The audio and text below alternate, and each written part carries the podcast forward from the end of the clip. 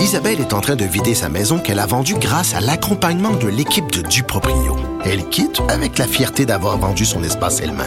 Duproprio, on se dédie à l'espace le plus important de votre vie. Un message d'Espace Proprio, une initiative de Desjardins. On va parler d'économie avec Pierre Couture, euh, le journaliste de la section argent du journal de Montréal, Journal de Québec. Salut Pierre. Salut Richard. Hey, écoute, quand Donald Trump prend froid, c'est le marché boursier au grand complet qui pogne la grippe. Oui, mais là, hier, euh, tu sais, la destitution, là, ça, ça rend nerveux les marchés. Hier, Ben ça oui. allait bien sur les bourses. Puis quand on a entendu parler que les démocrates euh, étaient en processus et en, enclenché un processus de destitution, ça s'est mis à planter. Et Donald Trump, hier aussi, a dit toutes sortes de choses. Hier, il est allé à l'ONU. Hein, il s'est mis à, à dire que finalement, les réseaux sociaux comme Facebook, Twitter étaient trop importants, alors que lui-même utilise Twitter à Ben toutes oui. les sauces.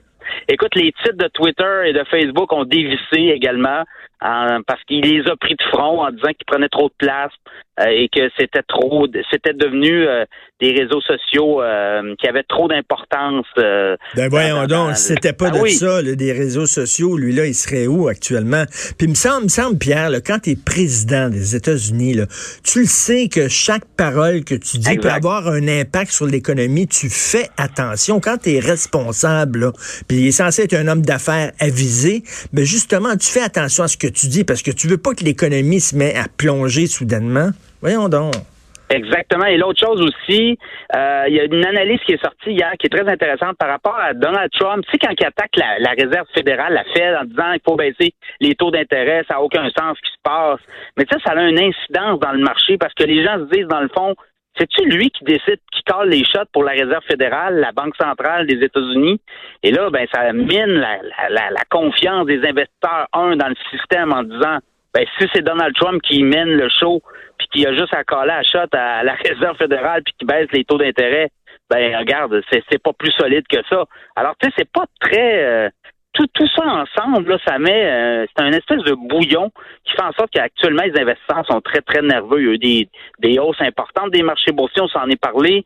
Euh, on, est dans des, euh, des zones où euh, beaucoup de de- de- d'initiés, là, des gens qui ont des actions de- d'entreprise, des PDG vendent beaucoup massivement leurs titres parce qu'ils se disent des prochains mois pour être très très euh, euh, comme on dit Mais, euh, fri- c'est fri- la frilosité là, il y a Ben oui, ouais, nervo- le- marché est hyper, hyper volatile. là, Puis ton Exactement. rôle, ton, ton rôle comme président, c'est de calmer tout le monde, puis d'essayer justement de, de- que, que le marché devienne un peu plus stable. Mais tu commences pas à acheter de l'huile sur le feu en disant telle affaire, puis telle autre patente, puis tout ça. Incroyable, irresponsable totalement. Oui, c'est ce qu'il fait constamment. Euh, il s'amuse à acheter euh, de l'huile sur le feu, euh, avec Twitter notamment. Il attaque des, des entreprises, il attaque des gens personnellement. Et là, ben aujourd'hui, je regardais dans le pré-marché, là, ben tous les indices sont dans le rouge. Alors, euh, puis, le processus de destitution, comment tout ça va virer. Donc, ça rend, ça rend nerveux tout le monde. Ben oui, puis il est en train de se tirer dans le pied parce que Donald Trump, le, seul bilan vraiment positif qu'il peut défendre pour la prochaine élection, c'est justement l'économie. L'économie américaine, quand même, c'est, c'est, est, est assez solide hein, au cours de, de son dernier mandat. Ça, ça s'est bien passé. S'il commence à foutre le feu à l'économie, il me semble qu'il se tire dans le pied. Entre autres. Oui, l'économie qui l'a dopé, hein, par ailleurs, Ben oui. euh, en baissant, euh, baissant drastiquement les impôts des entreprises américaines, puis en, en, en essayant d'intimider le président de la réserve euh, fédérale en disant baisse les taux d'intérêt, ça va encore stimuler davantage. Alors, du- oui Ben et non, ça reste quand même fragile tout ça. Écoute, euh, tu parles de Uber, là, des, moi je Oui. savais pas ça, des pertes colossales de 5 milliards de dollars US au dernier trimestre. Ça Oui. va pas bien? ça va pas bien. Puis le grand patron d'Uber est obligé de sortir parce que le titre de Uber est très, très euh, malmené actuellement. Tu vois, Uber est parti en bourse au début mai. Le titre est monté à 41 et là, on flirte avec les 31 Et depuis quelques euh, jours à la bourse, beaucoup d'investisseurs se demandent comment Uber va se sortir de ce bourbier. On perd 5 milliards par trimestre et, et c'est pas des pertes qui euh, vont en baissant, là. c'est des pertes qui s'accélèrent. Mais, mais Euh, c'est quoi le problème avec Uber? Ben, le problème avec Uber, essentiellement, c'est qu'on finance les courses. On donne beaucoup de rabais et ça coûte beaucoup plus cher à opérer. Alors, artificiellement, on, dope un peu euh, les rabais et on dit aux gens, ben venez prendre Uber, ça coûte pas cher, mais finalement, ça coûte beaucoup plus cher. Parce que, parce que quoi, là, maintenant, ils ont des compétiteurs, Uber, c'est ça, ils sont pas tout seuls là, dans, Exactement, il, y a des il y a des compétiteurs, Lyft, il y a des coopératives aussi euh, de, de, transport qui, qui, sont partout un peu partout. Euh, l'autre chose aussi, il y a les chauffeurs qui réclament de plus en plus des meilleurs salaires, des meilleures conditions de travail en Californie on est à la veille de reconnaître les chauffeurs d'Uber comme étant des employés permanents.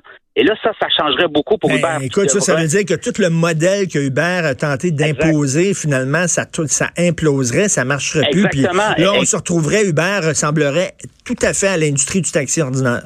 Voilà, exactement. Donc là, beaucoup d'investisseurs se demandent si la Californie euh, dit, ben écoutez, là, les chauffeurs, euh, c'est des permanents, faut que tu leur donnes des conditions de travail comme des permanents alors que tout repose sur l'autonomie. Alors, ça vient scraper complètement le modèle et tout. Il n'y a plus rien qui tient. Alors, économiquement, euh, beaucoup de beaucoup de, volatilité sur le titre d'Uber. Là, le grand PDG d'Uber dit non, non, tout est beau, tout va bien. Euh, Parce que, ben, il, y a, beaucoup d'entreprises hein, qui font ça, hein, mettons, là, au lieu de donner le statut d'employé à, à leurs employés, puis ça, ça vient, on le sait, avec un fonds de pension, avec des charges sociales, tout ça. Ils veulent pas ça, fait que ils prennent des pigistes, mais ils font travailler quasiment à temps plein.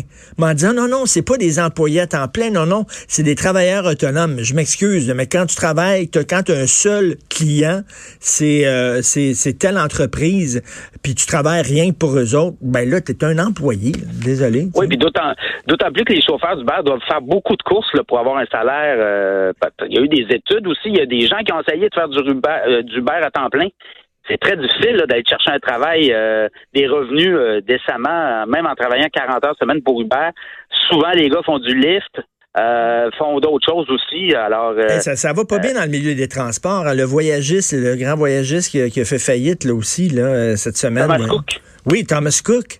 Oui, exactement. Ben, Transat là, de, Transat le québécoise là, qui était un peu comme Thomas Cook, perdait de l'argent depuis plusieurs années. Hein. Alors, euh, c'est des modèles où tu dois toujours mettre des rabais, tu dois toujours essayer d'attirer ton client.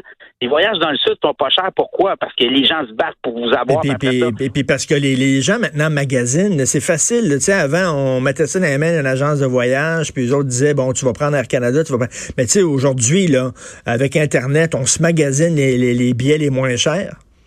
Oui, il y a ça. Puis il y a autre chose, on essaie de vous attirer, puis après ça, de vous vendre des extras hein, sur le sur le tour. Euh, on essaie de vous vendre un voyage là, d'une expédition là en Jeep ou une expédition à, à telle place pour aller chercher davantage de, de, de revenus.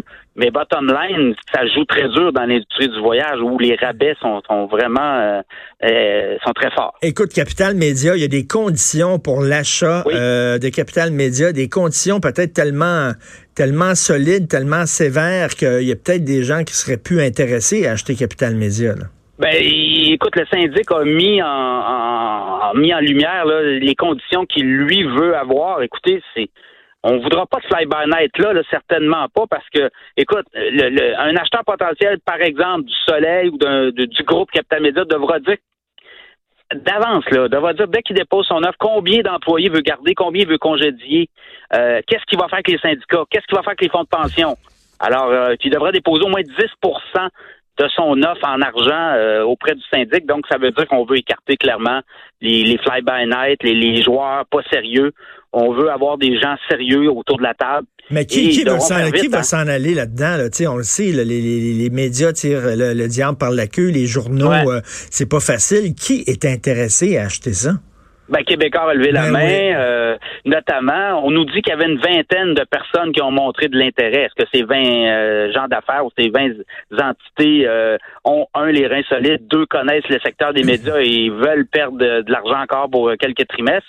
Euh, là, alors là, je pense qu'il n'y aura pas, il y aura pas 20 joueurs autour de la table et, avec les conditions qu'on vient de mettre en place, je pense pas qu'on veut non plus avoir quelqu'un qui, euh, dans trois mois, va revenir au gouvernement en disant, ben finalement. Euh, j'en veux plus de vos journaux. c'est ça, on, veut s'assurer que ce soit des gens sérieux là, qui veulent vraiment enlever les fly-by-night, comme tu dis. là. Oui, et ils devront faire vite, hein, parce que on doit déposer une offre d'ici le 25 octobre et euh, le 6 novembre, le syndic va euh, choisir, va donner à la cour le nom du gagnant ou des gagnants. Et là, après ça, ben, euh, c'est transaction rapide et on doit exécuter. D'ailleurs, la, semaine dernière, le syndic laissait entendre aussi que le, marché de la publicité est moins favorable aux journaux de Capital Média. Le syndic avait quand même projeté des revenus et c'est pas ça qui arrive. Alors, hmm. Ça les euh, gagnants, c'est peut-être un cadeau empoisonné qu'ils vont gagner. Merci beaucoup, Pierre Couture. On continue de te lire dans la section argent du Journal de Montréal, Journal de Québec. Merci. Salut, Richard. Très hâte de voir qui va se porter acquéreur dans une période de crise économique dans les médias. Euh, c'est dur pour tous les médias, sauf pour Radio-Canada, qui eux autres roulent carrosse, il n'y a aucun problème là-bas.